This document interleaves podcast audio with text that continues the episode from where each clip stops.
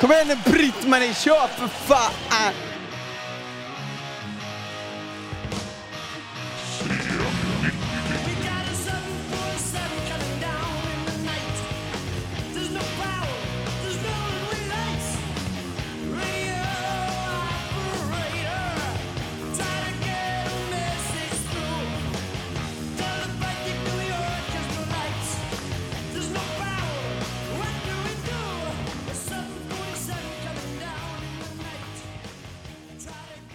Blir det heavy metal, eller hur Niklas?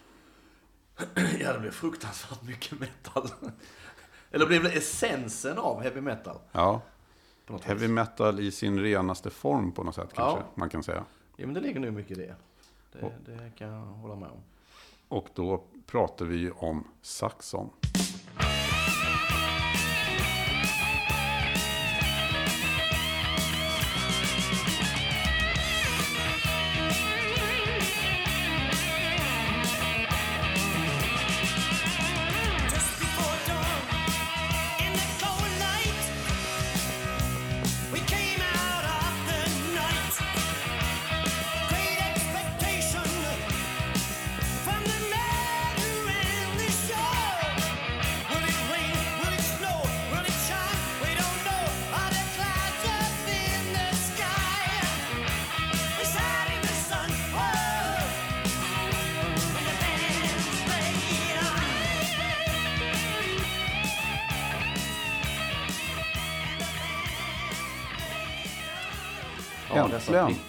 Äntligen ett eget program åt, åt Saxon i C90. Ja, ja men det är väl, eh, det är väl på tiden.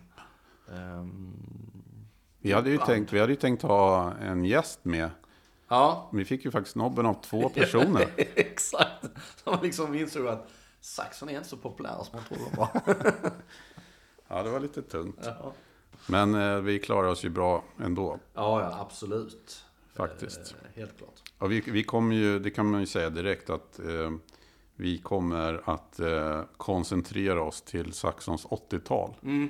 Och det finns ju många anledningar till det. Och bland annat kvalitetsmässiga kan man säga. Ja, det, är väl, det är väl en av de främsta. Men, men också att då kan vi komma med, säga saker som vi själva Ja, ja, vet och har varit med om. Och ja. där finns klart. det en gemensam eh, historia som Oh ja. går att koppla till oss. Som, eh, bland annat din första konsert och sånt där. Det ska, Just vi, det. det ska vi komma in på. Och Absolut. en annan kul grej med Saxon är att du har ju träffat sångaren Peter Biff Byford ett antal gånger. Biff ja. ja. Biff är nog den som jag eh, faktiskt har intervjuat flest gånger. Sen är det ju klart att då, det, det har ju skett nu eh, de senaste, vad kan det röra sig om? Jag minns faktiskt inte när jag intervjuade honom första gången. Eh, men de senaste tio åren kanske i alla fall. Eh, vad ska man säga? Han, han är lite speciell på något sätt. Han kan vara lite... Eh, sådär att han, det, det tar lite tid innan han på något vis värmer upp och, och sådär.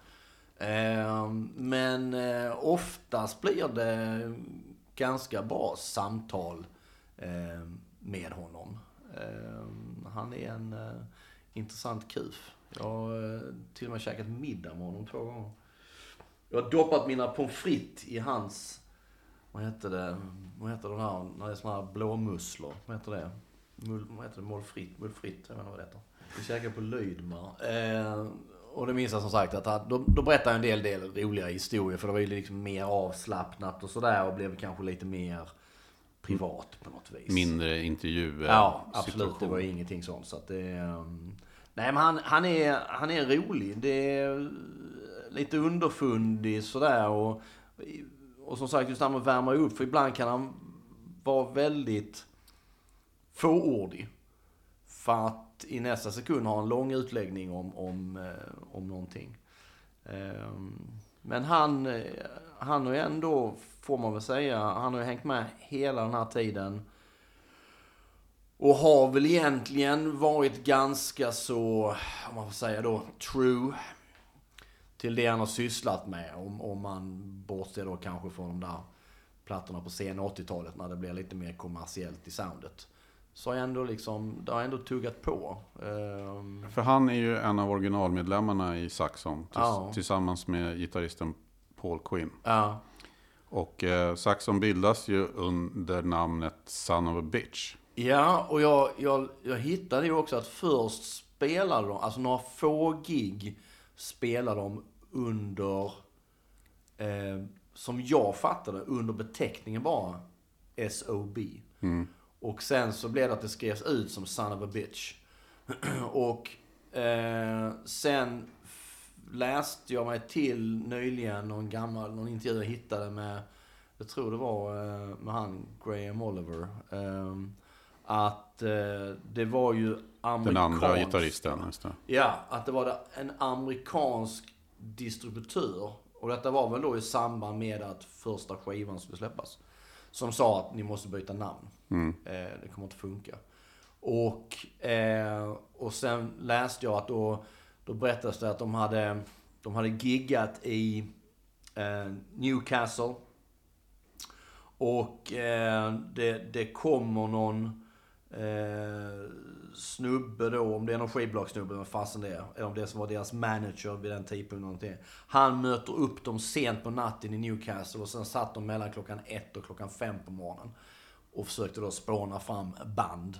Och, eh, Namnet. Ja. eh, en- bandnamnet då. Och eh, till slut landar de då i Saxon. Anglo-Saxon hade tydligen också funnits med liksom på bordet. Och sen så ströp man det till, till bara Saxon.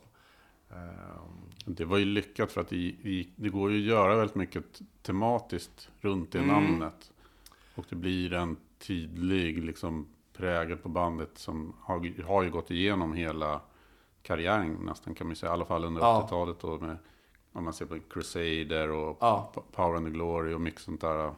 De hade Riddarborg på Absolut, scenen. Och, absolut. Och, och mycket tycker jag även liksom just på, på senare år också har det varit mycket det här med. Och han är ju en stor historienörd. Eh, och han, han bor ju i en sån här gammal... Eh, huset han bor i, vill jag minnas han sa, är från, vad är det, 1100-talet eller någonting sånt där. Och just det här att man, man eh, eh, Det är ingenting man kan köpa, utan man, man hyr det av liksom staten i England på något vis. I någon, det handlar väl om det här med att det ska bevaras och allt sånt där. Så han bor där i Yorkshire. Så han bor ju väldigt fint. Men han, eh, eh, han samlar ju mycket sådana här eh, antikviteter och grejer. Och, och, och det minns jag han pratade om det här med att han då, när vi snackade någon tillfälle, var senaste grejen han köpte var någon sån här liknande väl ja, men liknande någon sån här stor eh, golvklocka. som han hade hittat. Och eh, som han berättade om då att han, eh, den hade han ju forslat hem på taket till sin Volvo. Eller på sin Volvo. Så att eh, han kör svenskt, bara det. Klass. Eh, så han håller på mycket med det och det har väl också som, du säger, det har ju kommit igen mycket i saxarna med historia och såna här grejer i, i låtar. Och sånt där. temat. Ja, gud ja. Mycket sånt. För, för eh, SOB då, som sen blir Saxon, bildas ju redan 1977. Men Mm. i, i Barnsley, som om jag har förstått det rätt, ligger nära Sheffield. Ja, det kan det ju vara någonstans. Jag har dålig koll på var det är någonstans. Men det är nog. Det är någon liten håla.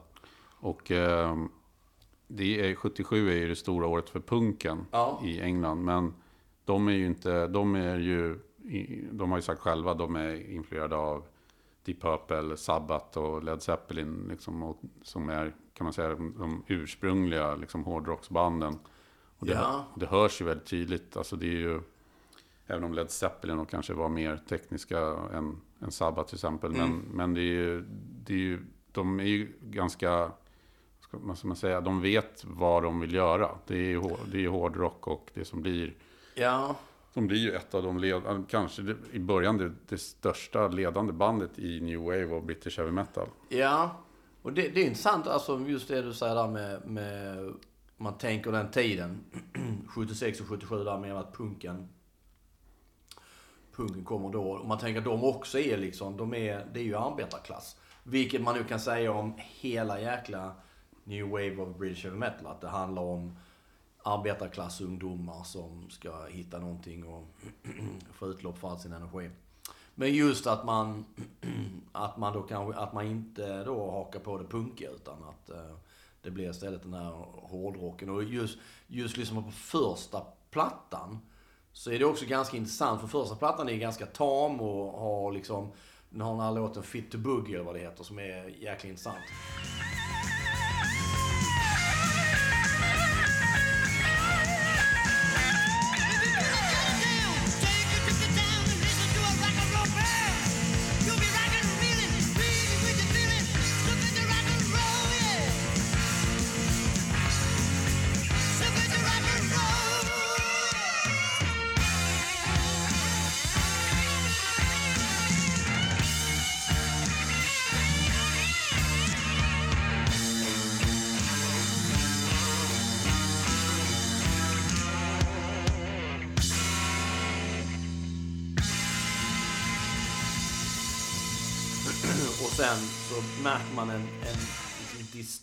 Skillnad mellan soundet på debuten och sen Wheels of Steel som kommer efter. Där Wheels of Steel är betydligt mer liksom hårdrock och, och, och så. Eh, och jag minns han sa det att, att ett, ett band som de lyssnade väldigt mycket på, det var Montrose. Eh, att, eh, och just tror jag Montrose debut från 73 var på liksom en platta som gick varm. Men eh, vi snackade det liksom där vad hans första skivor var och så här. Och då nämner man också att första, första skivan var nog en singel av då The Kinks eller Beatles, någonting sånt där. Och det var, de lyssnade mycket på, det var Zeppelin, och så var det Montrose, eh, jag tror jag nämnde Cream och sådana där grejer också. Så att de visste, de var väl inne på lite mer det där klassiska än själva punken. För första skivan släpps ju 79, den heter bara Saxon, Mm. på franska skivbolaget Carrere. Exakt. Och eh, ja, den har ju, jag vet att det var en sån här platta som man direkt hörde så ah, men den är inget vidare. Liksom. Det var inget man direkt behövde plocka upp kände man när man började höra talas om Saxon lite senare för, för egen del. Men eh, de åkte ju ändå på turné med Motörhead efter den skivan. Ja. Och det, vad jag förstod så gick det ganska bra. De blev väl mottagna av Motörheads fans. Ja. Jag, jag tror också att det kan ju ha format dem lite musikaliskt. Och eh, just det här att det blev hårdare, mer hårdrock. Och, Ja, men det tror jag nog också. Absolut. Eh, och den första skivan är ju absolut inte dålig. Samma, den, det var liksom långt senare som jag, som jag lyssnade på den för första gången. Eh, omslag, det kan inte så här jättetilltalande. Eh, och jag tror lite var det som gjorde att jag inte liksom... en målad viking eh, utan vikingahjälm. Exakt. Det Grej. ser ju jäkligt low budget ut. Men, eh, nej men jag tror det höll, jag vände. Men, men det är någonting som jag har återkommit mycket till. Men jag var nu mycket för det visuella och så här, att man, vad man tilltalades av och, och, och hade du skiva som, som i liksom där omslaget inte var särskilt snyggt så blev det på något vis att det, det blev avtändande. För mig blev det på något vis. Att det var så mycket annat som spelade in på att någonting skulle sen kunde skivan vara skitbra. Men, nej. Men det blev ändå en bra start för dem och eh, det banade ju vägen för den fo- fortsatta karriären då. Det gick ju väldigt fort. Redan april 80 kom ju Wheels of Steel. Ja.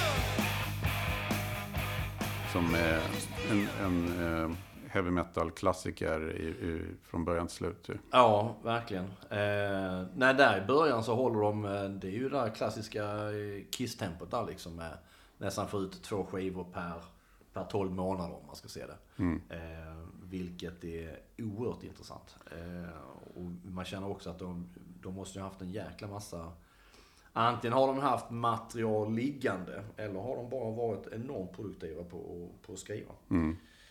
Ja, men redan första spåret där, Motorcycle Man, sätter ju ribban lite.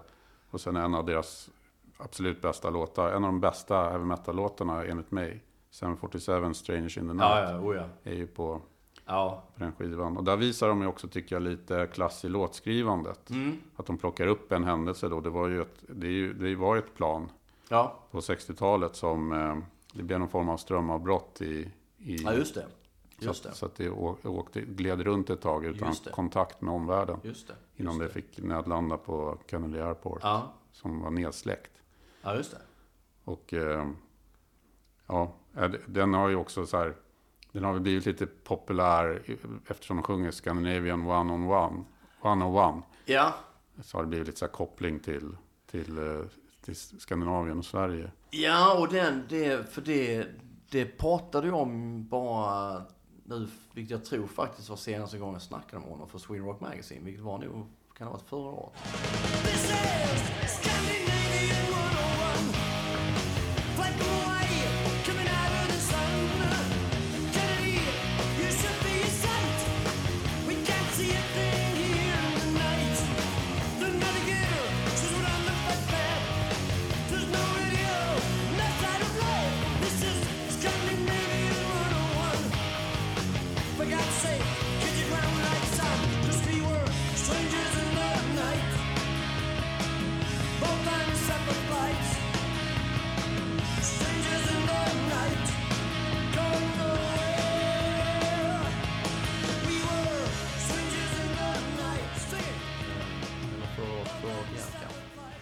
Nej, det var det just det och han sa just det att det var en... ehm, det var en vink åt liksom Skandinavien på något vis. Eh, medvetet. Och sen då tar det bara då ett halvår ungefär. November 1980, alltså samma år, släpps ju då deras tredje platta. Strong Arm of the Law. Eh, ja, som eh, följer ju samma framgångsrika formel. Liksom att det är genuin heavy metal. Ja, verkligen. Snygg jäkla gatefold på den alltså. Ja, med bilder från turnén. Och eh, Heavy Metal Founder heter första låten. Så att det, är inget, det är inget snack om vad det handlar om. Liksom. verkligen.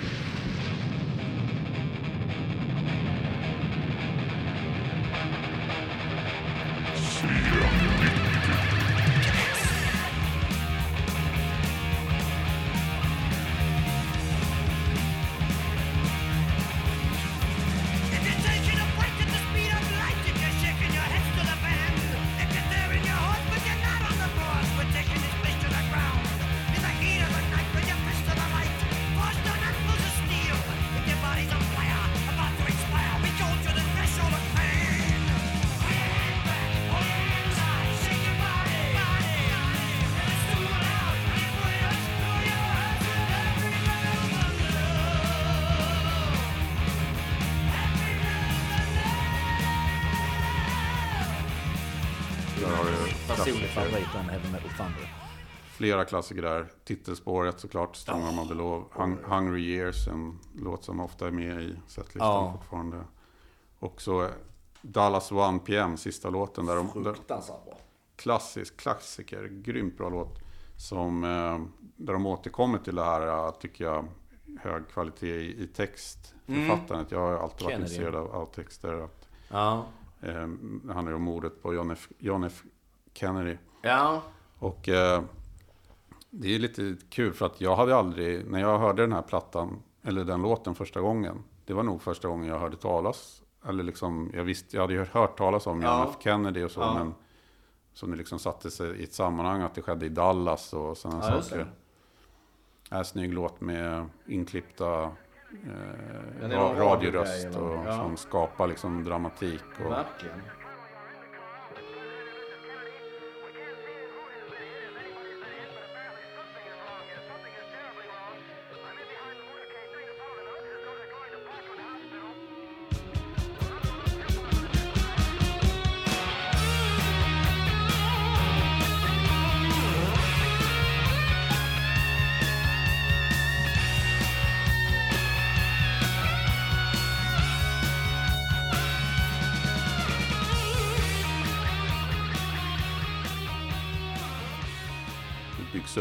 Stämning och eh, funkar även väldigt bra live.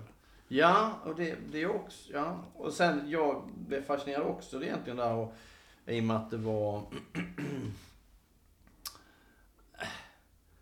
det är klart, det, det var ju en händelse som, som um, hördes över hela världen och liksom har, har blivit någon, plus alla konspirationsteorier som är kring Kennedy-mordet. Men just, just som brittiskt band och ett gäng arbetarkillar, att du väljer att skriva någonting sånt. Um, jag vet inte. Kan det ha varit att man redan då ville flörta med amerikanska marknaden? Ja, eh, absolut. Eh, det skulle det säkert kunna vara. Men det, det är faktiskt en... Eh, det är en förbannat bra låt med ett jäkla... Det är ett intro som man, man kommer direkt in i det. Det är ett jäkla bra riff i den. Och, och eh, det, är, det är ganska långt intro innan liksom sången kommer in. Men det, är- nej, jag, jag gillar den som fasen alltså. Den är riktigt, riktigt bra.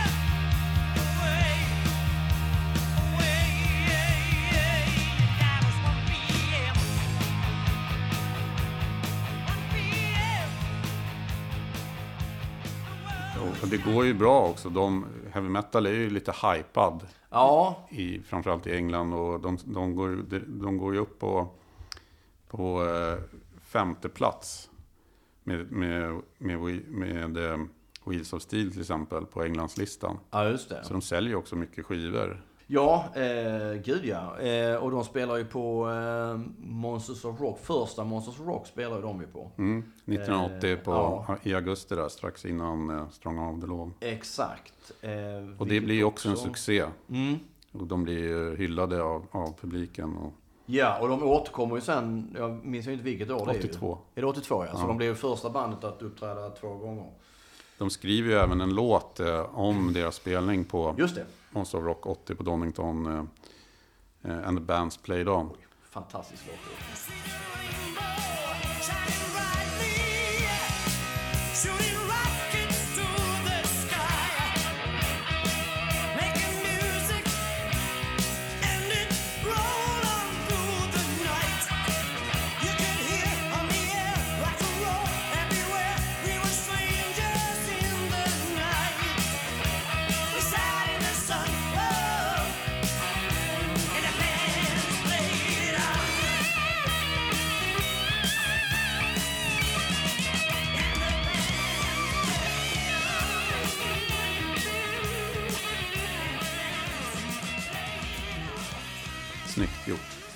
Ja, eh, verkligen.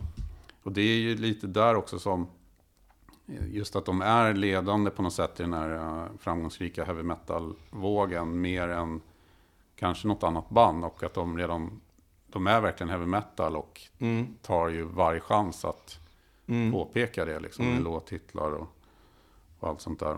Ja, sen, sen såg de ju liksom ganska så tidigt också så såg de ju ganska klassiskt metal ut. ja, Eller liksom så här klassiskt. Också väl, alltså det, få band ser ju så brittiska ut som ja. Saxon gör. Ehm, De får ju inte riktigt till en enhetlig stil någonsin. Verkligen inte. Paul, Paul Quinn, då, gitarristen, han har liksom en annan outfit Ja. som skiljer sig väldigt mycket till exempel mot, Ja. om man tar Graham Oliver, han ser ju mer ut som, ja, skulle kunna ha varit med i Black Sabbath eller Ja. liksom så med lite mer den utstyrseln. Ja. Paul Quinn ser ut mer som en bluesgitarrist, liksom med kavajer och sen den här lilla knatte, fnatterchatt-kepsen som han alltid har på huvudet då för att förmodligen dölja byn under flint. Ja, ja visst. Oh ja. Utan tvekan. Så att, eh, nej, de får ju aldrig, de får ju aldrig till looken liksom, Saxon. Nej, och sa- samtidigt så... Eh, Biff får ju det. Alltså han ja, han kör ju fast med spandex bara. Det finns några helt fantastiska... Det finns någon sån här klassisk bild, den var väl med okej också tror jag, om det är i samband med Crusader-släppet eller vad det är. Där liksom, det är taget nerifrån och upp och han liksom putar ut med skrevet liksom. Så som att stoppa ner 15 tubsocker. Ehm, jo, men jag undrar också med, med eh, stilen, för man tänker ändå att för, för många andra band blev det ju... Man tänker även... Ja, Maiden, fast även Maiden var ju ändå lite så att det, det, de hade ju ändå någon form av stil och, och för varje ny platta blev det ändå liksom att det, det byttes lite. Kanske framförallt Bruce Dickinson, att han hade lite olika outfits och sådär som på något vis skulle kanske hänga samman med eh, plattan. Man tänker Somewhere in Time och allt det här. Ehm, men just Saxon såg jag alltid lite sådär som att de bara tog vad som fanns. Ehm, Och det, och det blir ju hemskare. Mot slutet av 80-talet ser det ju ut som det, att det är maskerad på gång. Liksom med, med de här faktiskt. pannbanden och... Men så, ju- just det här också att det, det, liksom, de, det är ju inget... Eh, vil- vilket många då brittiska band hade emot sig. Alltså de var ju... Det var ju inga snygga ki- Alltså det var ju, det är sån... Det är så jätteintressant att se den där skillnaden vi har snackat om tidigare. Om man jämför dem med scenen som händer i USA samtidigt. Där du har dessa liksom beachkillar som är solbrända och liksom så här ser coola ut. Och så kommer dessa bleka britter som... Lite ja, ölmage och... Ja, som eh, kom hjälp mig dö alltså. Men, det, men sam, samtidigt, det är också just med att, vilket också är så här fascinerande jag tycker med Saxon, varför Saxon, eh, varför de aldrig blir större. Och just som jag säger nu med de här, de här tidiga plattorna här, när de släpper plattor liksom på löpande band. Det, det, idag när man tittar tillbaks på det så är ju liksom fram till åtminstone kanske då Crusader 84. Tittar man tillbaka på de släppen de hade gjort där så räknas ju de skivorna idag som klassiska hårdrocksskivor. Och Absolut. klassiska Saxonplattor. Eh, och där jag tycker att de håller oerhört hög kvalitet. Eh, det, det är liksom på varje platta finns ju någon låt som har ett sånt där enormt riff som andra skulle döda för. Ehm, och därför, det har alltid fascinerat mig vad det är som gjorde att Saxon aldrig klev upp. Saxon blev ju som amerikanska YT som också så här, fantastiska låtar, bra sånger och Biff liksom. Ingen skönhet, men, men eh, mannen har ju alltid kunnat sjunga. Han har en jäkligt bra röst som, som passar skitbra med musiken. Men de tar ju aldrig det där steget upp. De Ja. liksom på något vis, jag vet inte. Verkligen bra röst och då, vi pratade ju om Bruce Dickinson Mm. tidigare i live-albumavsnitten där. Biff låter ju aldrig ansträngd. Nej, Han verkar kunna sjunga väldigt avslappnat men ändå Verkligen. väldigt kraftfullt. Och, verkligen. Och ändå har han sagt det att eh, han har ju aldrig, på något vis. Han sa det, han slutade röka för, för hur länge som helst. Det, det, det sysslar han inte med. 20 år tillbaka va. Och eh, dricker, eh, då är det mer så här, han säger, "Ja, jo, men jag kan, jag kan dricka vin och sådär. Men han har liksom inte kört hårt med det heller. Vilket kanske då haft en, en, en effekt på att han fortfarande faktiskt kan, kan ta ton utan att det låter helt hiskligt. och i september 81 kommer ju då Denim Leather som fullbordar den här klassiska trippen kan man säga med Ja. de här heavy metal-släppen som Verkligen. börjar med andra Ja. plattan. Och ja, den håller ju samma höga kvalitet tycker jag då med låtar som Princess of the Night, Denim Leather and the Bands Played On som vi var inne på. Ja. Och Denim Leather är ju en sån också klassisk Saxon-låt där man hyllar fansen. Ja.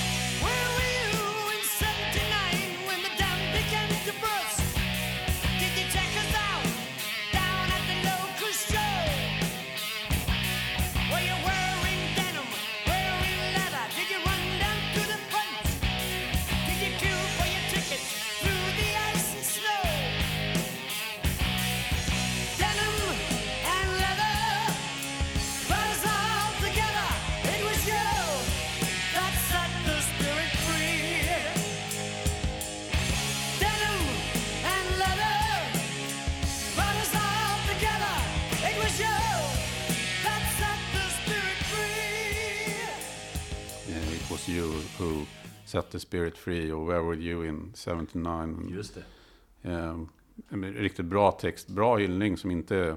Ja, Ja, men den är stilfull och eh, säger mycket om Saxon som band. Att de kändes aldrig som att de blev de här megastarsen. Utan de var Nej. kvar på, på puben liksom med fansen på något sätt. ja, ja, ja, lite så tror jag. Och det, det tror jag också varit att det har varit ett sånt där band som är liksom fansens band. Jag tror alltid de har haft en, en, liksom en nära kontakt med sina fans och, och, och sådär. Men jag tycker det är oerhört intressant att, att de, med tanke på de skivor de släpper, att de, att de inte kliver upp och blir eh, större.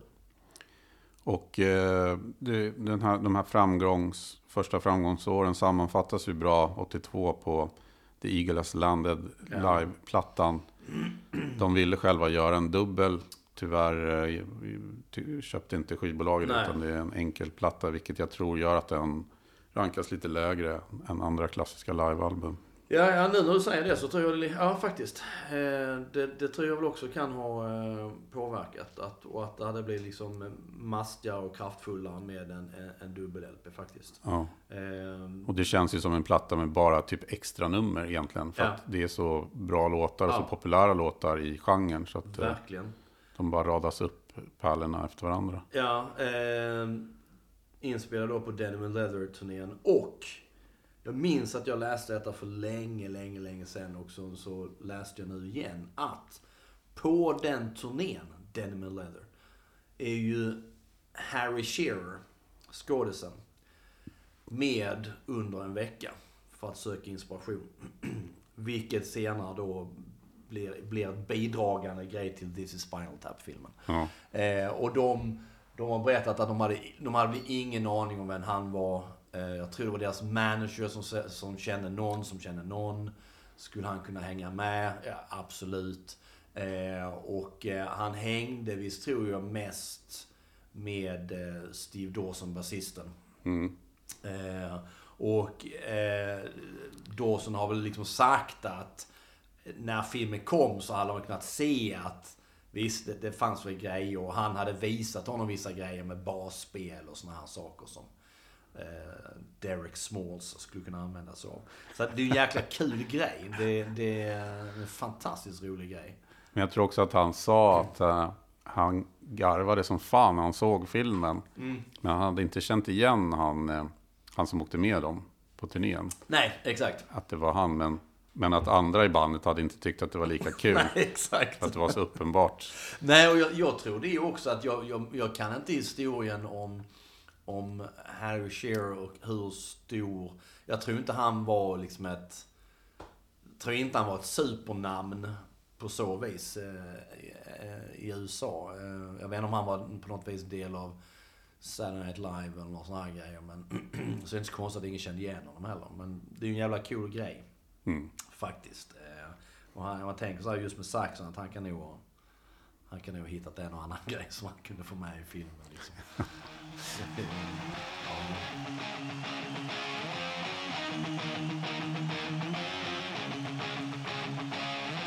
used to be an iron horse twenty years ago. Used to bring the mail to me through the ice and snow. I stand alone and watched her steaming through the night. Ninety tons of thunder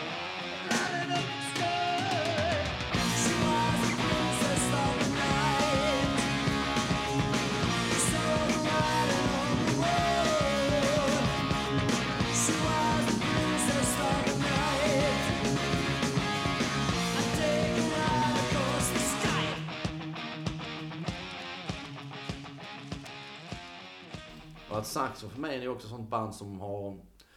De har liksom alltid funnits där sen första gången man då hörde dem. Och första gången jag kom i kontakt med dem är väl då senare med Power and the Glory. Så, ehm, eh, så har det varit liksom att det är här... De finns där, kan säga att jag lyssnar aktivt på dem. Men så kommer någon sån här liksom tillfälle man bara, nej fan jag ska plocka fram Wheels och Steels. Och så lyssnar man på den och så bara sitter man där liksom bara, ja jäklar. Mm. Vilka låtar. Eh, fruktansvärt bra. Eh, I mars 83 kom ju Power and the Glory. Ja. Och det är den första Saxon-plattan som jag köper. Jag köper den samtidigt som Pyromania med Def Leppard faktiskt, på Åhléns. Vilken jäkla dubbelmacka. Ja, då är jag där med, med morsan och köper de här två plattorna. Ja. Och jag kan ju säga att eh, Pyromania gick betydligt oftare Ja. efter att jag hade köpt dem. Ja. Men eh, idag så tycker jag att Power and the Glory är en riktigt bra platta. Absolut. Det, det är den första eh, Det är den första platta jag hör med Saxon för en gammal barndomskamrat då köper den när den har släppts. Eh, och ehm, så han, jag tror han köpte den och typ då Scorpions Blackout, den är från 82 för mig. Ungefär i samma veva. Så det där är de där första men lite, lite hårdare om man liksom tänker bort ACDC innan och sådär. Men eh, jag, alltså, jag minns att mina, mina första intryck av Power and the Glory var ju att det var... Fult omslag. Nej, jag tyckte absolut inte det var fult omslag. Nähä. Nej, jag gillar det. Eh, Alltså det är, det är snyggt, om man tittar loggan är ju skitsnygg Ja. och sen det ser, det ser så här glödande ut. Ja. Men här nere känns det som att den här riddaren då med glödande fingertoppar är väldigt långt ner. Han skulle höjts upp lite. Ja, ja, det vet inte jag heller. Det är väl så här man funderar på vad syftet med att den, den, liksom ja, skulle hamna så långt ner. Ehm, det ser ut som att han håller på att försöka komma upp ja, exakt. en kant. Och det här ska väl vara så här Saxonvingarna ska Ja, väl, jag tänker mig det också att det är det. som ska sitta på hans axlar. Men de syns ju knappt Nej. liksom. I och med att, Nej, att, eh, eh, nej, lite för men, det, jag, nej, men jag har alltid gillat omslaget. Eh, faktiskt. Och det är nog lite där med det här, eh, som du säger, färgen på loggan. Det här röd, rödrosa glödande på något vis. Eh, men även de här med de här liksom röda fingerspetsarna och, och det där. Nej, men jag har alltid tyckt att det var jäkligt snyggt. Sen är ju, sen är ju den också Saxon-loggan och just som de är här. Så tycker jag den, den är så jäkla snygg. Och den är också så här. Det fan är bara skrik och hårdrock. ja, Det är en sån riktig hårdrockslogga. Ehm, att det men blir det är, S blir som, toppen på S blir som en yxa och Exakt, det sidan. är så jäkla snyggt. Eh, nej men det jag, det jag skulle säga var att jag, jag upplevde ju den skivan som då fruktansvärt eh, hård.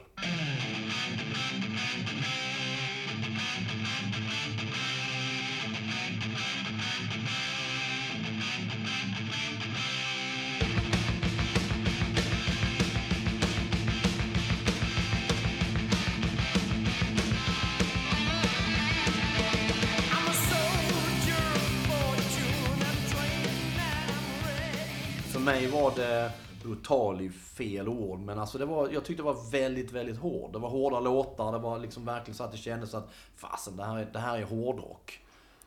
Men idag ses ju den lite som första skivan när de går ifrån det här Mm. klassiska heavy metal-soundet och, och blir lite mer radiorock. Ja, Det här är den första och enda saxonplattan vad jag vet som produceras av Jeff Glixman. ah, Som då hade gjort sitt namn först genom Kansas. just det. Och även proddade Paul Stanleys soloplatta. Mm. Och sen gjorde mycket under 80-talet. Flera Black Sabbath-plattor. Och. Yngwie Malmsteen gjorde han flera skivor. Och Just även Just. Gary Moore. Så det är ju, det. Men det här är enda samarbetet med Saxon. Ja, Men det var ju liksom när man lyssnade på den här, det var ju ingenting man tänkte på då. Att det skulle vara något så här att de frångick heavy metal soundet. Nej, utan- inte det minsta. Och, och, och jag, jag...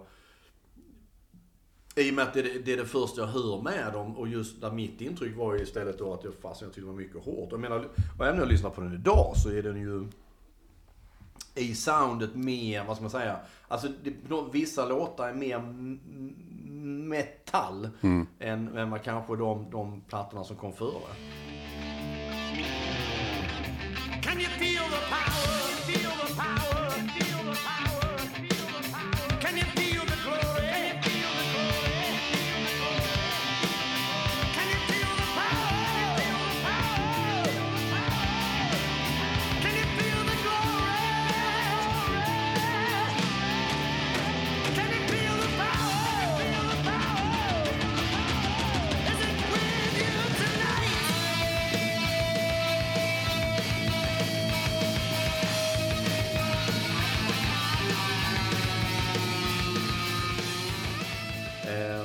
Det jag minns specifikt, ja, men det är ju då andra låten Redline. Där det är lite det här att eh, eh, gitarren, alltså det blir lite så här, det här lite gnisslandet. Eh, där nästan låter som att det tar en falsk ton. Eh, så minns jag att jag tyckte det var, uh, det, det var snudd på olyssningsbart. Mm.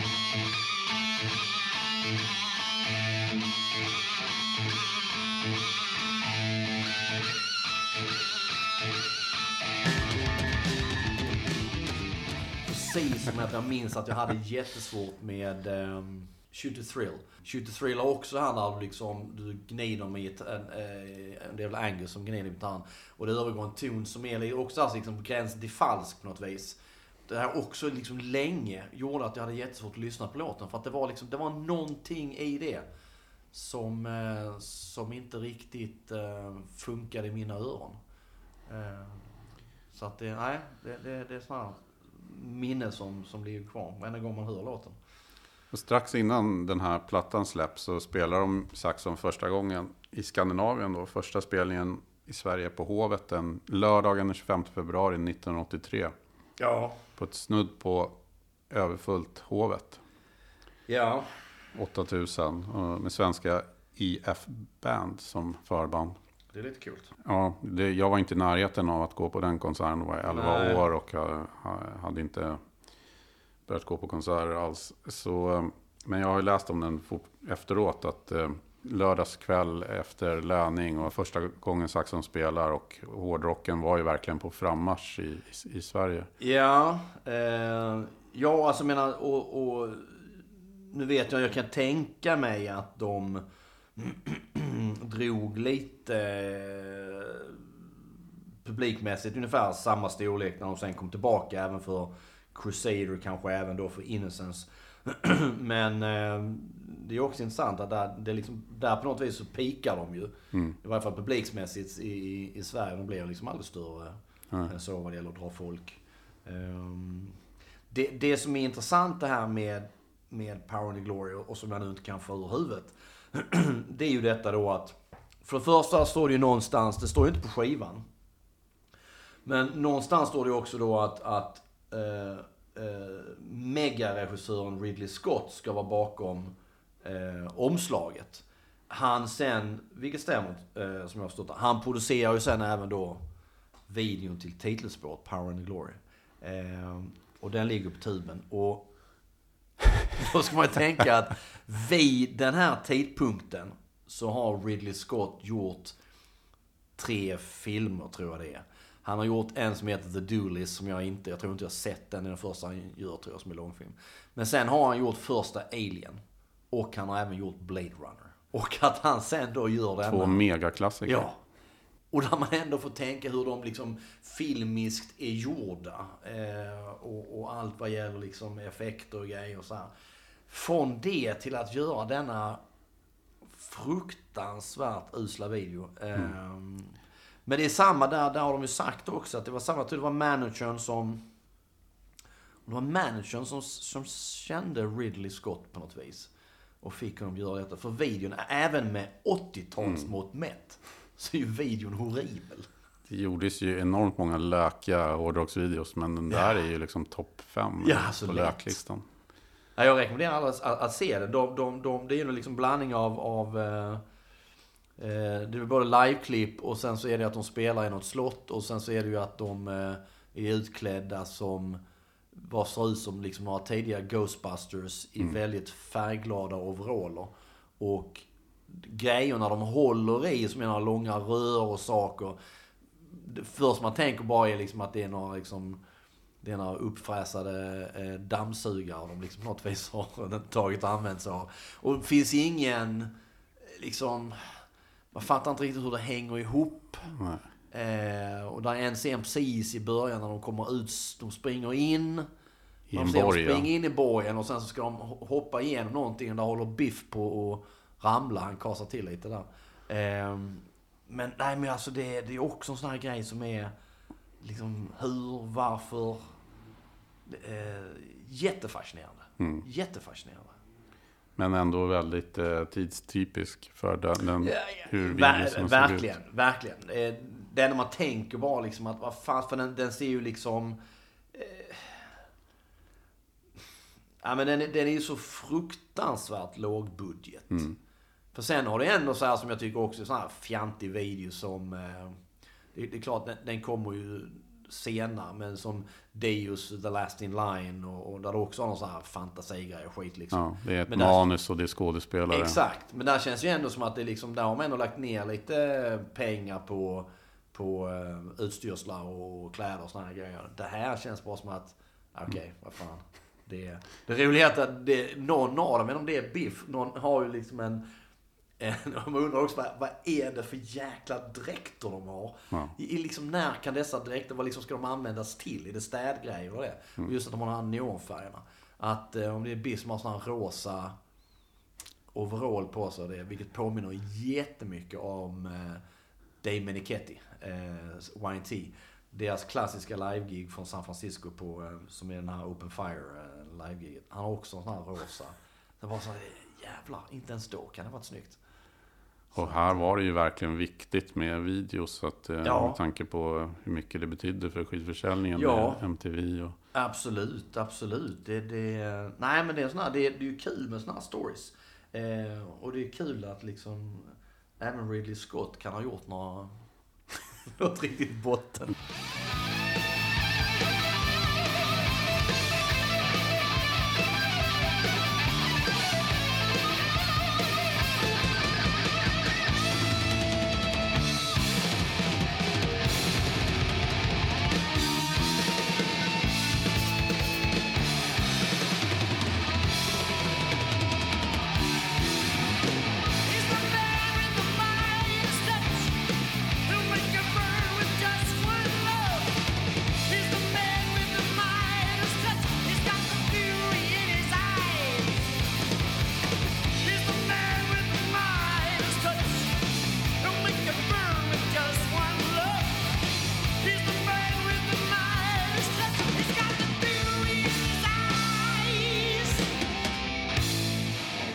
Biff har sagt i någon intervju att här känner de lite grann att de hade blivit så stora som de kunde i Europa.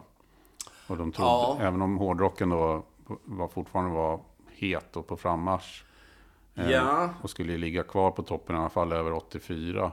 Ja. Så eh, det, det var ju väldigt koncentrerat här efter de här inledande åren på att försöka bli större i USA. Ja, vilket jag tror ändå i och med att det är en sån gigantisk marknad så är det liksom förr eller senare blir det det där den där nästa grejen för, för alla band och kanske speciellt på den tiden för hårdrocksband, europeiska hårdrocksband. USA var den där stora marknaden som man ville in på. Eh, det skulle innebära liksom förhoppningen om då mer pengar, större arenor och liksom större publik och allt det sånt där. Eh, Så samtidigt är det ju en naturlig del i din utveckling att du liksom, som du säger, känner att du har, okej nu har vi liksom klarat av Europa. Och jag tror ju också att eh, Def Leppards framgångar med Pyromania, som verkligen blir den här supersuccén i Helt USA, klart. Helt klart. påverkar och att många skivbolag tänker ja det går att Oh ja. breaka de här hårdrockbanden. För, för Def Leppards bakgrund är ju inte alls speciellt olik Saxons. även om inte det minsta. de utvecklas snabbt åt olika håll musikaliskt så, Ja. kommer de ju från samma bakgrund. Ja, eh, utan tvekan. Utan tvekan. Eh, återigen, liksom, klassiska brittiska arbetarklassen. Eh, nej, just det här med, med, med, eh, med Sverige och, och Eh, jag minns också det att Biff sa att någon gång när vi snackade senast, det här med att de när de då kommer hit första gången så är de lite överraskade. För att de, de märker då att de, de drar liksom lika mycket folk här som de då gjorde hemma i England. Och det hade de inte riktigt varit beredda på. Han berättade att de hade med sig liksom ett, ett eh, alldeles för litet PA-system och sådär. För de var inte beredda på att det, det faktiskt skulle gå hem så bra här. Nej, nej, det var ishallar liksom, arenor. Ja, Mm. verkligen. Och, och även i Tyskland ju såklart. eh, Oh ja, och jag menar Tyskland. Eh, alltså Eng, England är ju också, jag menar England är också en stor marknad, men jag tror det är också som jag, det var ju långt senare som man själv kopplade det, eller åtminstone jag i alla fall, att Tyskland är ju också, alltså Tyskland är ju en jättemarknad. Och, och framförallt för, för hårdrock. Eh, och Och det kunde man alltid se när man gick, liksom, när man gick tillbaka, man tittade så här hur, hur såg turnéplan ut och liknande. Att i Tyskland kunde du ju, men ett band som Saxon kunde ju spela på i tio jäkla städer. Jämfört med lilla Sverige där du spelade då kanske Stockholm, Göteborg, i viss mån Malmö och Lund. Det var det inte mer. Ja, men eh, 84 då släpps ju Crusader-plattan som är- har ett fantastiskt titelspår. Crusader,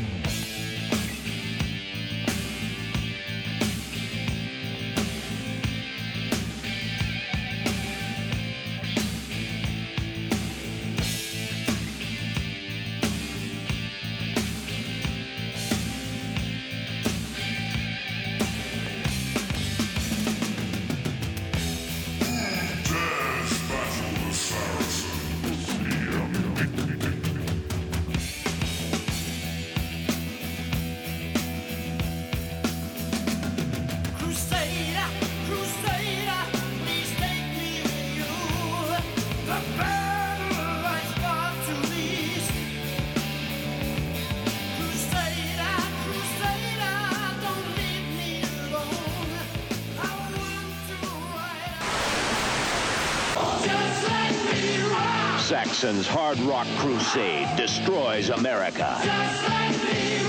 Saxon, Crusader on Career now.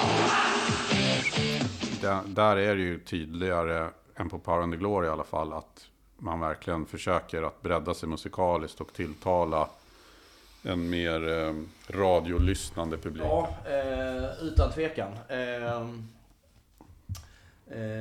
det, det, det får man ju säga. Just bara då Sailing to America. Ja, där vet jag att till och med Biff har så här förklarat att det, det handlade inte om att de åkte till Nej, USA utan handlade om väl... Eh, eh, vikingar och exakt. något sånt där.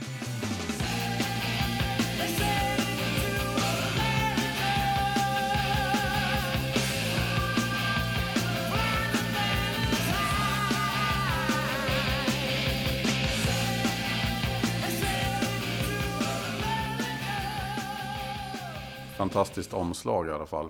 Ja, och, och den här originalmålningen hänger, hänger ju hemma hos eh, Biff i hans eh, trappa där. Mm. Eh, ganska stor sådan faktiskt. Den är tror upp en halv vägg där för helsike. Korsriddare efter något slag va? Precis som Ja, exakt. Det är väl det. det ligger några utslagna motståndare där. Snyggt med, med Saxon S på skölden. Mm. Och väldigt, det ser ut som det låter. Om man, Ja. om man tänker låten Crusader. Verkligen, eh, verkligen. Eh, inspelad då faktiskt i klassisk studio. Eh, Sound City-studion i, i LA. Mm. Och eh, man tar ju då hjälp av producenten Kevin Beamish. Just det. Som då hade haft stora framgångar med Rio Speedwagon Mm. och deras eh, mycket sockriga Ja, betydligt. eh, rock. Eh, AOR. Ja, ja, ja. Det är en stor skillnad på det. Helt klart. Och det säger ju lite av vart man strävade musikaliskt. Ja, Men eh, jag vet att vi tycker lite olika med den här plattan. Jag, jag gillar ju som sagt såklart titellåten. Men i övrigt så tycker jag att det är en platta full av fillers. Alltså.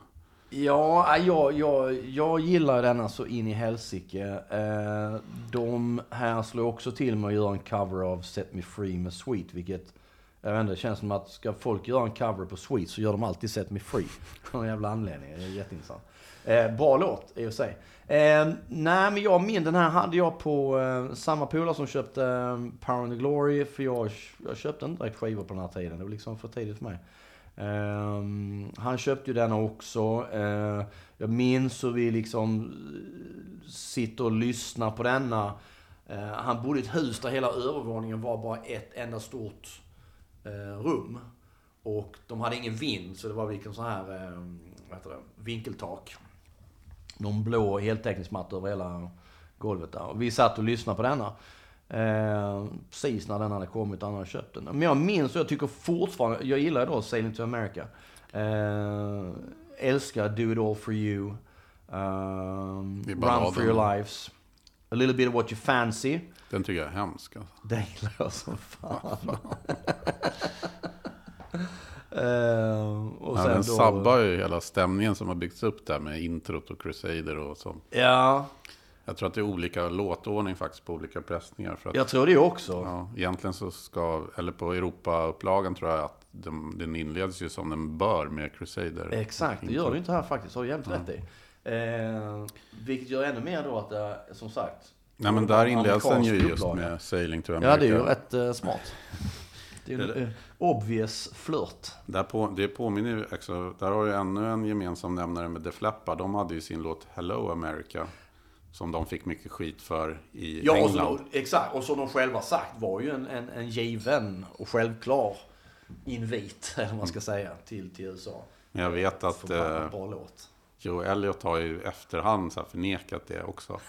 ja, jo, Att det bara, det bara blev så att de skrev så för att det lät coolt. Ja, ja, jo, jo, det kan man alltid göra. Men eh, de var ju fortfarande stora där och det var tydligen ganska långt gångna förhandlingar om att de faktiskt skulle eh, toppa Monsters of Rock 84.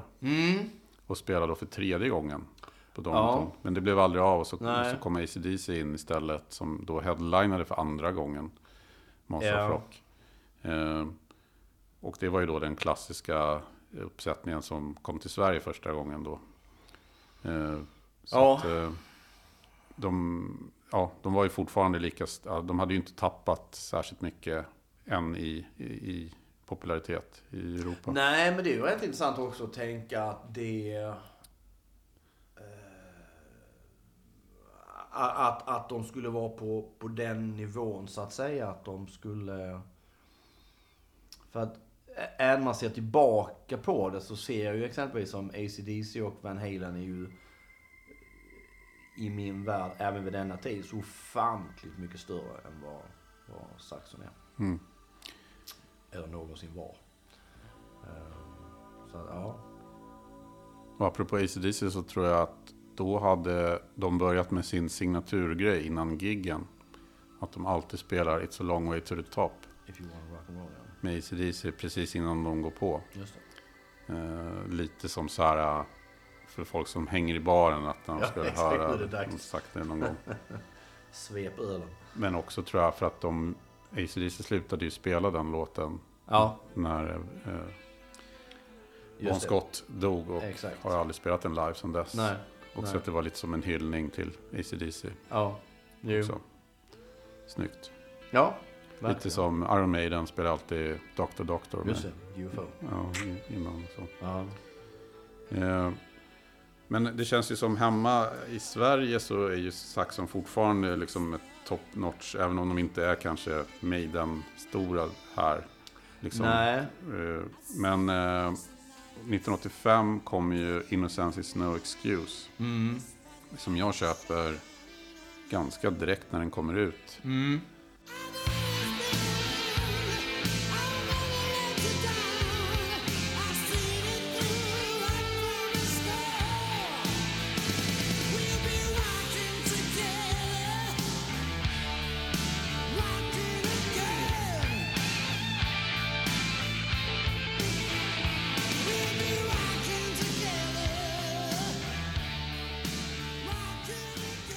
Framförallt i omslaget så fruktansvärt snygg. Jag blev kär i henne direkt, den här tjejen. Ja, men också väldigt så här, genomtänkt design med det här inkarvade Saxon S i Mm. äpplet. Ja. Ja, det är väldigt... ehm, väldigt tjusigt. Sen är hon jävligt snygg också. Framförallt är hon, är hon jävligt snygg för att vara brittiska. Om man får lov att säga så. Men det...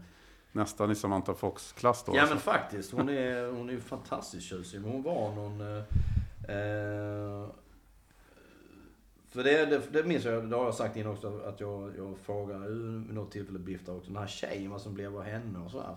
Men att de hade ju dragit upp henne på scen under den turnén när de lirade i eh, Birmingham. För hon var en, hon var en Birmingham-tjej.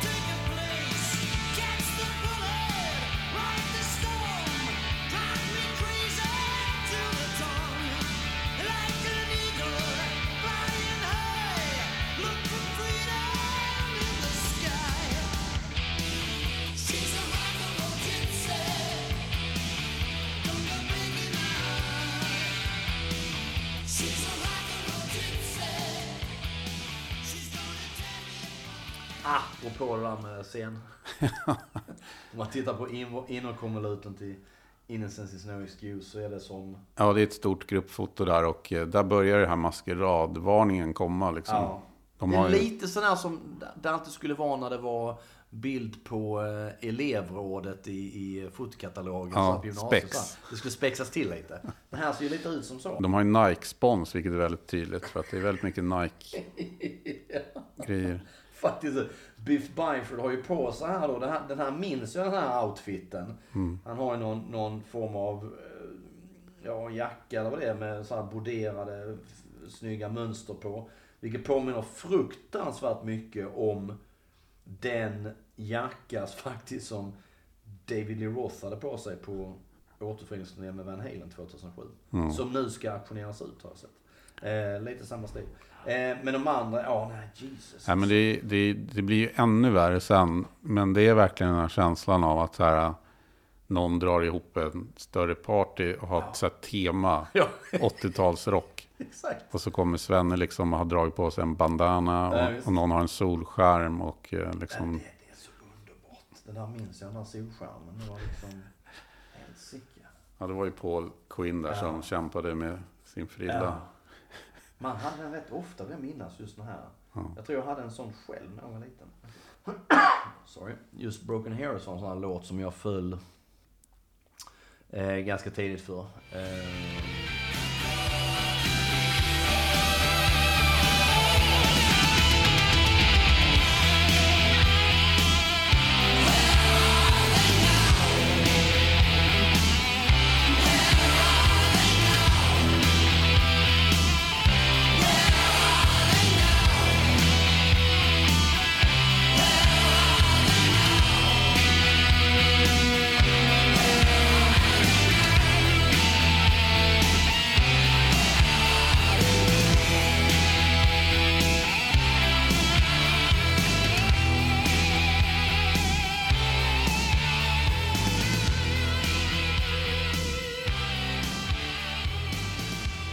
som sagt, den, den är ju snällare den här. Och Ja, det är ju mer... Eh, även, även videon till...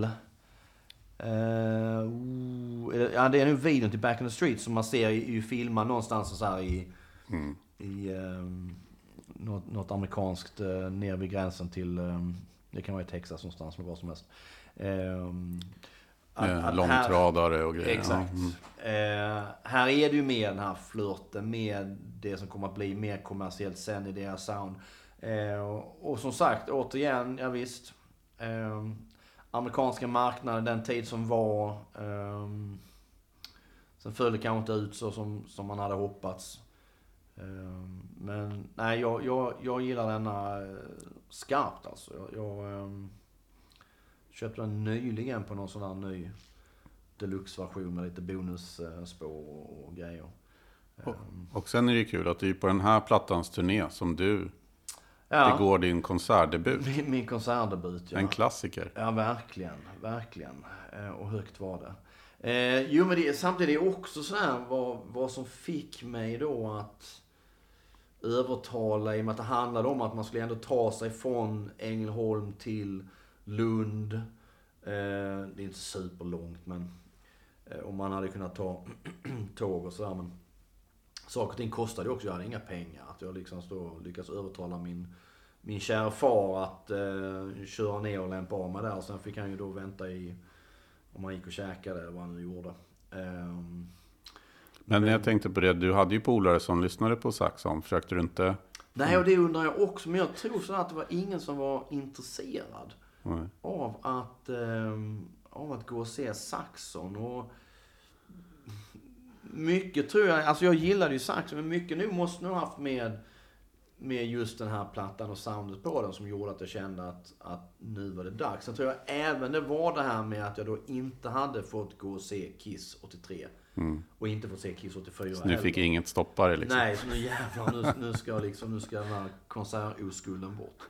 Eh, vilket var tur. Nej, men det, samtidigt är det så här, jag, jag, eh, jag tänkte, så att idag och tänkte på en helt annan grej som också hade med någon konsert att göra som var långt senare. Att, fast jag minns liksom inte så mycket från eh, från, från konserter jag varit på. Absolut inte så mycket från just de som jag var på på 80-talet. Så att från själva gigget så, så är det ju inte så mycket. Det är den här storyn som jag har malt på flera gånger, hur jag tappar bort, eller jag lägger på, på turnéprogrammet på, man står där på de här sidotrapporna på Olympen och sen är det ju borta givetvis.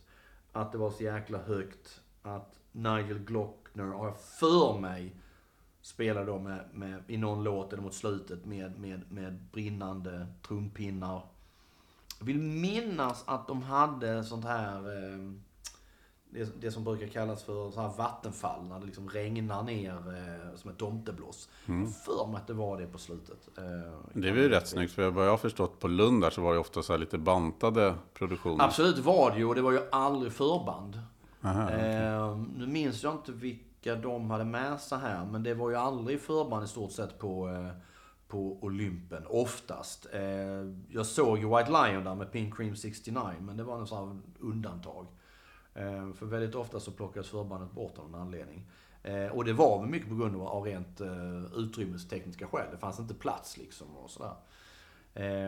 Jag menar, det finns ju det finns ju roliga bilder på Kiss när de lirar på Olympen just 84. Att det är, för fan, det är, så- det är så jäkla litet så det är... Det ser det ut som ett vardagsrum. Ja, ja, ja. Men det, det, det jag minns när jag var, jag, jag är 14 år gammal, jag har, inte, jag har inte varit på någon konsert tidigare.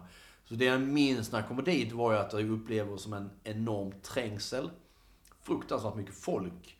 Eh, alla var längre än vad jag var. Alla hade jeansjacka.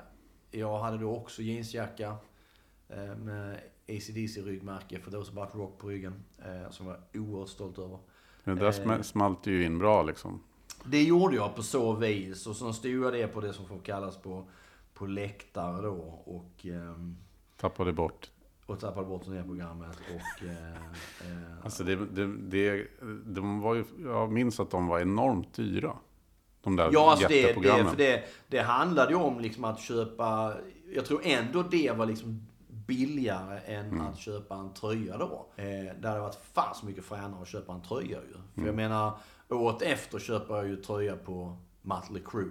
Och jag köper även tröja på AC/DC. Mm. Eh, men då inte på Saxon. Och vad jag minns det så var faktiskt den, den på Saxon så var den ganska snygg. Jag kommer inte ihåg om skivomslaget fanns men jag har för mig det. Eh, Så det hade varit lite liksom smartare att lägga, lägga cashen på det.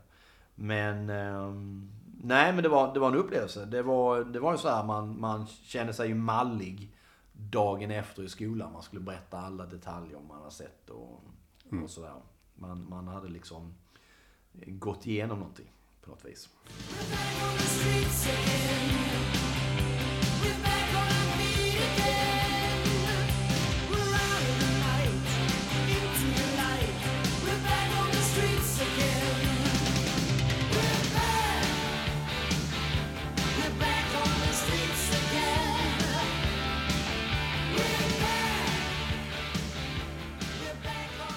Men det där. Det, det, där ja, det måste ha varit lite tidigare. Men att man brydde sig kanske inte så mycket om det så här sociala runt omkring på det sättet. För att man var, precis som du säger, man var så... Man ville så gärna gå liksom. Och då spelade det ingen roll om... Jag kommer ihåg att jag hade eh, sett trailern till filmen War Games. Oh, ja, Matthew Broderick. Fantastisk rulle. Och Den måste jag ha sett liksom, den kan ju omöjligt ha gått på tv då, liksom det fanns två kanaler. Så jag måste ha sett den innan någon annan film Ja. som jag såg. Och då tänkte jag, den där filmen måste jag se, den verkade jättecool liksom. Ja. Och sen eh, så hade jag väl sett någon annons liksom att den kom upp. Och då frågade jag morsan kom ihåg, om jag fick pengar. Och då fick jag pengar och då frågade hon så här, ska du inte liksom gå med någon då? Så här. Men det så här, brydde jag mig inte om, för att jag ville så gärna se filmen. Så ja. Sen blev det så vet jag sen, för att efter plugget skulle jag gå ner till eh, Rigoletto och köpa Ja, ja, ja. biljetten. Och då var det någon polare som här, vad ska du göra? Typ, så berättade jag, ja då ville Ja. han också se den filmen. Så att okej. det blev inte att jag gick eh, själv, men det hade Nej. inte spelat någon roll om jag hade behövt göra det. Liksom. Nej, nej men det, det spelar ingen roll för mig heller. För att jag såg, jag menar, eh, Saxon såg jag själv. Mötley Crüe kan jag haft med mig min, min, eh, Eh, min, min gamla barndomsskola Jimmy Rocker. Eh, minns faktiskt, ja, men det hade jag nog faktiskt. AC/DC gick jag själv på tror jag. Deep Purple på Isstadion 87 gick jag också själv på. Eh, ehm, nej, och jag kände också att nej, jag brydde mig inte. Jag, man ville bara dit och se konserten. Och sen så... Eh, nej, jag vet inte fan. Men jag tror att det där kommer ju lite några år senare, att det blir mer det här att man skulle festa i samband Ja, och man skulle hänga och sådär. Och det, ja. absolut, det, det tror jag. Sen så, jag, jag tror jag var så som, eh, som eh, barn eller ungdom också. Att jag brydde mig liksom inte om det. Det var ingenting jag skänkt någon tanke på. Jag menar, det, och jag hade inga problem att, att, gå på någonting sånt själv. Inte det minsta. Och kanske tänkte man sig också att fan, det är så jäkla högt ändå så man, man liksom, det går inte att snacka ändå så man hör ingenting. Ehm, men eh, det är liksom, från att låta som man var helt asocial på den tiden. Men det var man ju inte. Jag var ju ändå liksom, jag kan ju inte säga att vi var, men ändå det gäng, eller de jag umgicks med, så var det ju ändå att man, vi liksom lyssnade ju på hårdrock. Ehm, sådär, så att, eh, ja nej, jag vet inte. Men nej, men Saxon är det, och det är ju det är för jävla kul att det gigget dök ju upp på, eh, på tuben. Lund För, 85. eh, Lund 85, bara för något eh, år sedan. Eh, och jag lyssnade på det precis innan vi körde igång här idag. Och det är en lång... Han har dragit igång bandan långt innan första låten. Och just det här, det är ett ständigt saxon, saxon. Eh, vilket är jäkligt kul, vilket ger den där liksom känslan också. Eh, och sam, ibland låter det som att det är, liksom, som det är jättemycket folk. Och ibland låter det som att det är liksom en skitliten klubb. Eh, med liksom 100 pers. Eh, vilket är jättekul. Men, eh, nej men det, är- och, och Lund är ju faktiskt jäkligt intressant. Eh, just de, de spelade ju där på då som sagt Crusader också, vilket jag inte trodde att de gjorde. Eh, och, ehm, En liten handbollshall egentligen. Ja, Olympen. Och, ja, och det är ju de, de, de som var där nere var den här Julius biljettservice. Som på något vis blev någon, som var någon promotor där nere. Eh, för jag, just det här med att de då spelade Stockholm, i-stadion, eh, Skandinavium i Göteborg. Och att de ändå drog så mycket folk så kunde man tycka då att, men vad fan varför spelar de då till Malmö i stadion som ändå var liksom, det är några tusen mer. Och de hade ju säkert sålt biljetter då. Eh, Men det måste varit också, det handlat om det att man på något vis pushade väl för att Olympen Lund skulle bli en, en någon form av eh, arena som gällde för, för eh, banden Och in. sen vid den tiden hade väl de jobbat upp ett liksom, Ja. anseende och hade mycket. Absolut, det var ju och jättemånga konserter. Så det, då, det blev ju ett namn, men det är ju en väldigt liten, Mm. eller var en väldigt liten arena. Ja, men då var, ju, var man ju fortfarande med i matchen och brydde sig om Saxon Slap. Och för, för min del så, så var jag även med nästföljande år, då, 86, när Rock the Nations kommer. Ja, Som har ett stort, eh, ett, en stor negativ grej med den är ju att inte den svenska flaggan är med på omslaget. Nä, nästan alla andra världens flaggor är med. Så det var en miss. ja fy fasen. Det är ju lite, det är fan rent skamligt med tanke på hur stora de var här. Ja, det är ju ett snyggt omslag när Ja, ser ja, som spelar i någon slags ruin och så Just det. jättemycket folk och Just massa det. flaggor. Och, Just det, just det, just det. Eh, och den, ja, det var väl en sämre version kanske av, av eh, Innocensis New Excuse kan man säga. Man fortfar, fortfarande kämpade med det här lite mer radioorienterade. Ja, eh, ja och jag, jag minns ju då hur, hur eh, någon låt, nu vet jag inte vilken, spelas på Rockbox och... ehm, ja, jag vet att jag hörde Party Till You Puke ja, det kan med absolut... eh, Elton John. Och jag tror att de spelade någon till. Just det, det kan säkert ha varit det. Men jag minns samtidigt också när jag hörde att jag... Alltså un, under den, ändå säga den, den korta perioden mellan Innocence och den. Det är exakt ett år emellan, för båda släpps i september. Eh, Eh, så minns jag det att... Ehm, att till och med när han, när han eh, Per Fontander då pratar om det här nya Saxonplattan så, så minns jag att jag minns tillbaka så här att jag... Min reaktion var så att jag var inte så jäkla intresserad.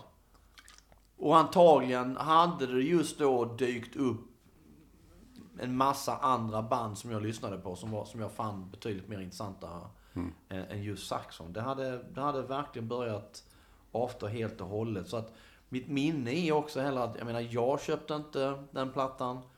Jag tror inte någon polare köpte den plattan heller. Utan eh, det var en sån här som på något vis gjorde inte så mycket liv av sig och bara försvann. Mm. På något vis. Ehm, Nej, Min vän Piotr köpte mycket skivor. Han köpte den, så jag hade den hemma ett tag och lyssnade på den. Men det var inget så här så jag kände att ah, men den här vill jag ha själv. Liksom, utan nej, Waiting for the night, så här, det var ganska mycket smöriga låtar. Alltså.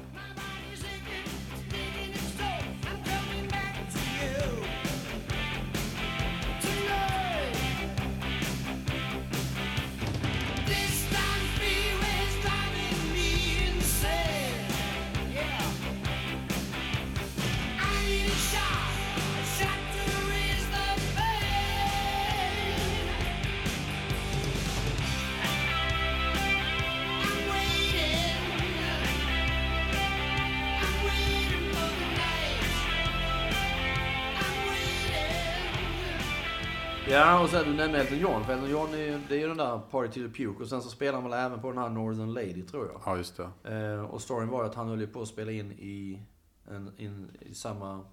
De var ju i samma studio, han var i någon annan studio bara. Och när de väl frågade honom så ska han tydligen ha sagt nej, jag trodde aldrig ni skulle fråga. Eller, så, eller det var på tiden att ni frågade. Så. Och han hade drick, de hade kört igenom en gång och sen hade han bara spelat och så var det klappat klart. Inga konstigheter. Och han hade älskat det, han tyckte det var skitkul. Ehm, och sen när, nu också när jag lyssnade på den här om dagen just titelspåret, här Rock the Nation, så är det verkligen där, eh, jag tror gitarrsolo så här, som är här jäkla Eddie Van Halen-vibbar. Det är verkligen så här, men jag vet inte om man kör lite tapping och sånt där, men det, det var någonting som bara så stack ut.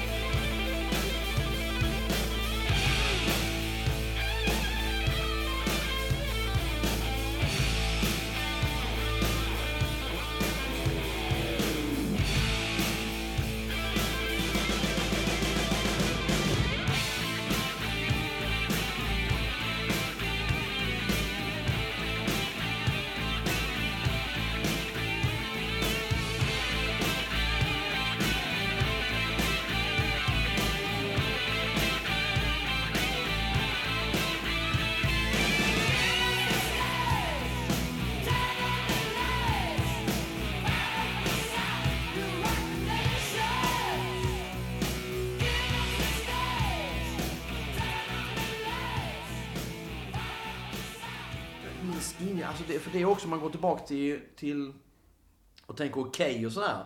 Så är ju ändå min bild av att man tänker åren 83, 84, 85.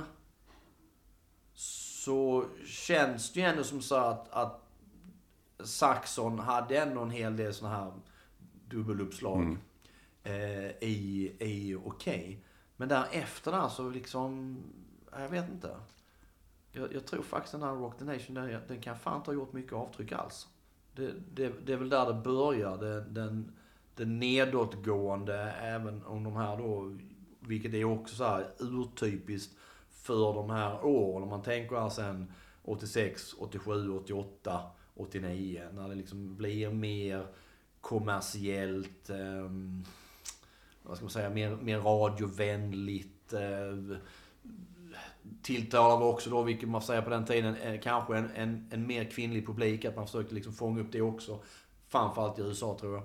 Ehm, men det, det fick ju inte den utdelningen alls. Ehm, så att i samband med den plattan Anders, så tapp, där tappade jag ju Saxon helt alltså. Mm. Helt. Ja, det var samma för mig där. Sen eh, vet jag att eh, det tar ju två år sedan innan Destiny kommer. Som är Ja. en ganska utskälld Saxon-platta. Ja. Och då ser jag eh, videon till I Can't Wait Anymore. Och det blir liksom spiken i kistan på något sätt. En sån här otroligt mesig eh, låt. Ja, ja återigen, jag, jag lyssnade nu bara på häromdagen och det, det var nu säkert ehm, första gången jag lyssnade igenom den i hela mitt liv. Ehm, eh, jag hade helt glömt det här att, att de gjorde en cover på ehm, Ride Like the Wind. Jag tror för de till och med öppnar med den låten, Christopher Cross. Som i originalversionen är en fantastisk låt. Jag älskar den låten. Tycker den är svinbra. Eh, de gör den lite tyngre, lite såhär men... Eh, samtidigt så här, lite konstigt val. Eh, och sen har de då Calm before the storm. Och eh, jag snappade även upp den här We are strong två låtar där syntarna verkligen hörs. Ehm, och det är också... Det är så typiskt och... Ehm, Biff har sagt, jag hittade någon intervju han sa eh, relativt nyligen så här, det, han, han skyllde lite lite skojsamt så skyllde han på att ja, men gitarristerna kommer inte på liksom tillräckligt bra riff eller vad fan det var. Eh, och att han ser tillbaka också väl till den här kanske då sena 80-talsperioden med framförallt tror jag väl då Destiny och Solid Ball of Rock som kommer efter där.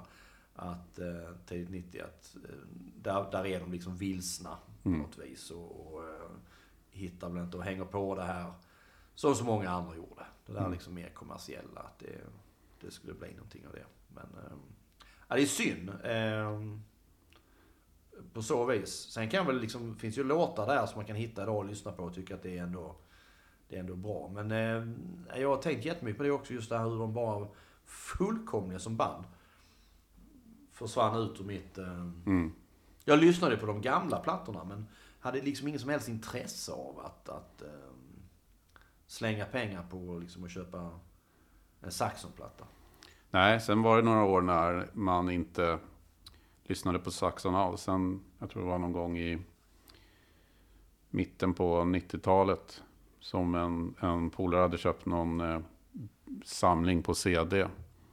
Satt och lyssnade på. Och, och då kom ju den här, eh, upptäckte man igen vilka, hur många bra låtar de verkligen hade. Och, och, men det var ju, alltså det var ju ingenting som spelades någon annanstans. Eller det, det, då hade ju inte riktigt den här retrovågen kommit Nej. heller. Liksom. Nej.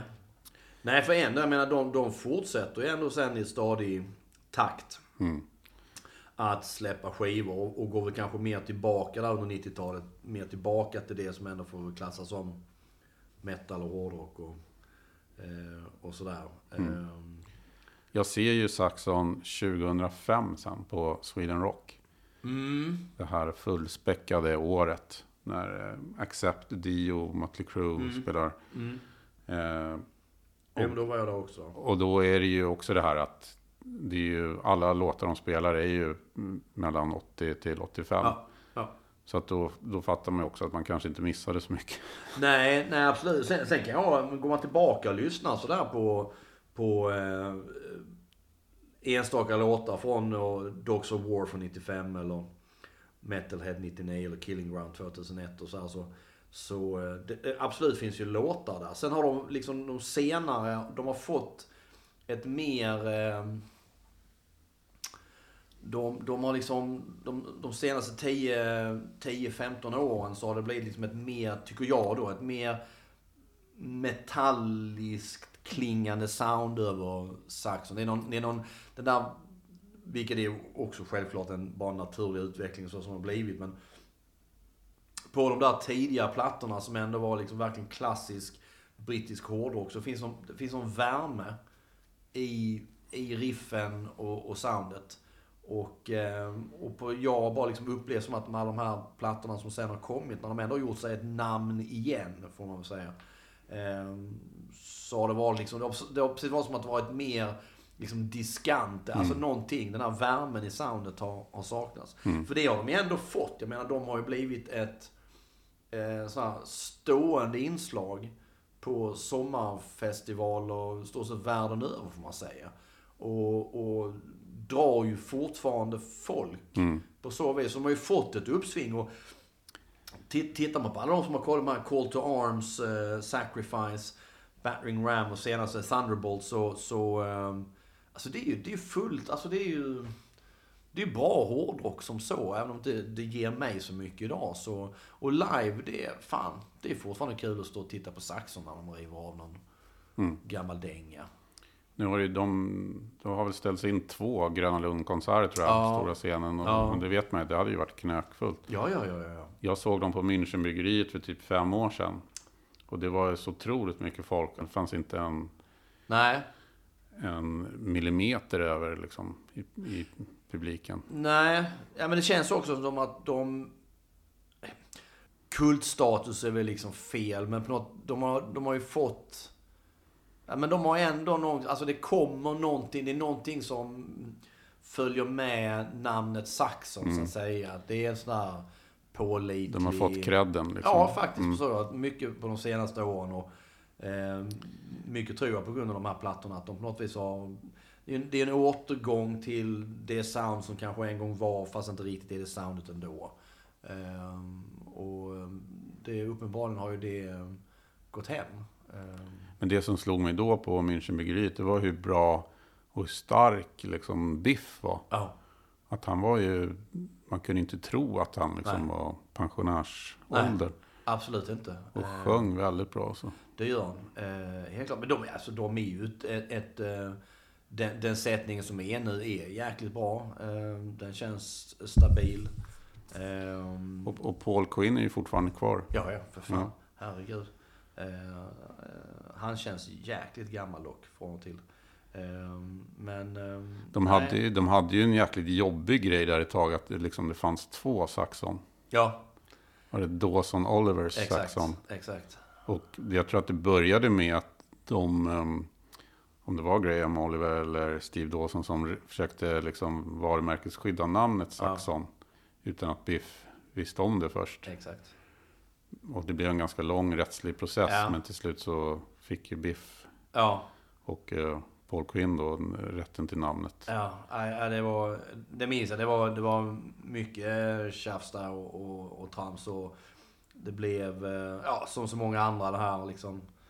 Två Faster Pussycat och fan två LA Guns. Ja, nu, nu finns ju två LA Guns till och med. Ehm, Och Queensryche va? ja, ja, alltså det... Ja. Men jag, men jag kollade faktiskt på det här eh, Oliver Dawson Saxon. Mm. Och de har en hemsida och de, hade det inte varit för corona nu hade ju de spelat rätt mycket. Typ i Europa, så här, Holland, Tyskland. Det fanns spelningar inbokade. Ja, ja men de, de hankar sig säkert runt och gör såna här, vad jag kan tänka mig då är mer som pubgig Ja. liksom på den nivån.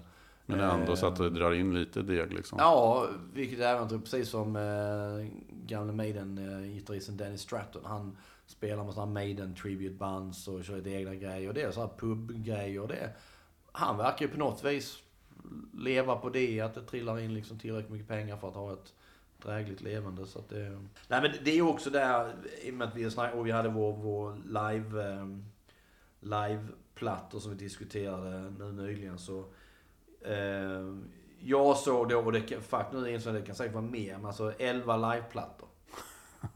på Saxon. Och jag tror alla är olika. Det är inte så att det är samma som har släppts i olika format. och Så att jag tror det är olika. Jag menar det, det kom ju Eagles Landed 40 här nu förra året. Och, Mm. eller det var förra året igen då. Eh, Men de har släppt en uppsjö av, av liveplattor. Och det, eh, det blir ju också så här, det blir ju jävla urvattnat till slut. Alltså det är ju ingen spänning och... Nej, man, man, kan man kan nöja sig ganska långt med uh, The Eagle Has Landed. eh. Ja, utan tvekan. Från, Eh, eh, 82. Utan tvekan. Ja, ja, ja, för fasen. Lätt. Men du hade ju den här sköna eh, Saxon-storyn med tidningen och Ja, just det. Just det. Den är ju så jävla klassisk så det är Ja. vansinnigt. Det var eh, genom farsans jobb. Eh, han hade kontakt med de som jobbade på tidningen Saxon. För han jobbade på Pressbyrån, så här, hand om tidningsdistribution. Eh, och där var det typ en kvinnlig chefredaktör eller något sånt där som hade åkt tunnelbana. och då eh, Saxon, det är inte så, kanske så många yngre läsare som känner till, men det var en stor veckotidning precis Exakt. som eh, Hemmets Journal och eh, Året Runt. Och, som hade liksom För, för hund- husmödrar kanske får Ja. man se det på något vis. Men hade väldigt stora upplagor, alltså Oh, ja. hundratusentals Ja, ja, ja. tidningar varje Ja, ja, ja. vecka. Liksom. Oh, ja. Det var allt från liksom, personliga berättelser till eh, virkningsmönster. Eh, och, Exakt. Det var alltid med någon sån här seerska och lite astrolog, eh, vad heter det? Ja. Eh, Stjärntecken och såna här grejer. Så hon ska i alla fall åka hem från jobbet, tunnelbanan och sen när hon närmar sig Johanneshov så bara hör hon så här Saxon, Saxon. Och bara ser hela perrongen är full av liksom, ungdomar i jeansjacka typ som står och skrålar. Men hon fattade ju väl ganska omgående att det kanske inte gällde tidningen Saxon. Exakt. Det är så fan, det är så helt underbart.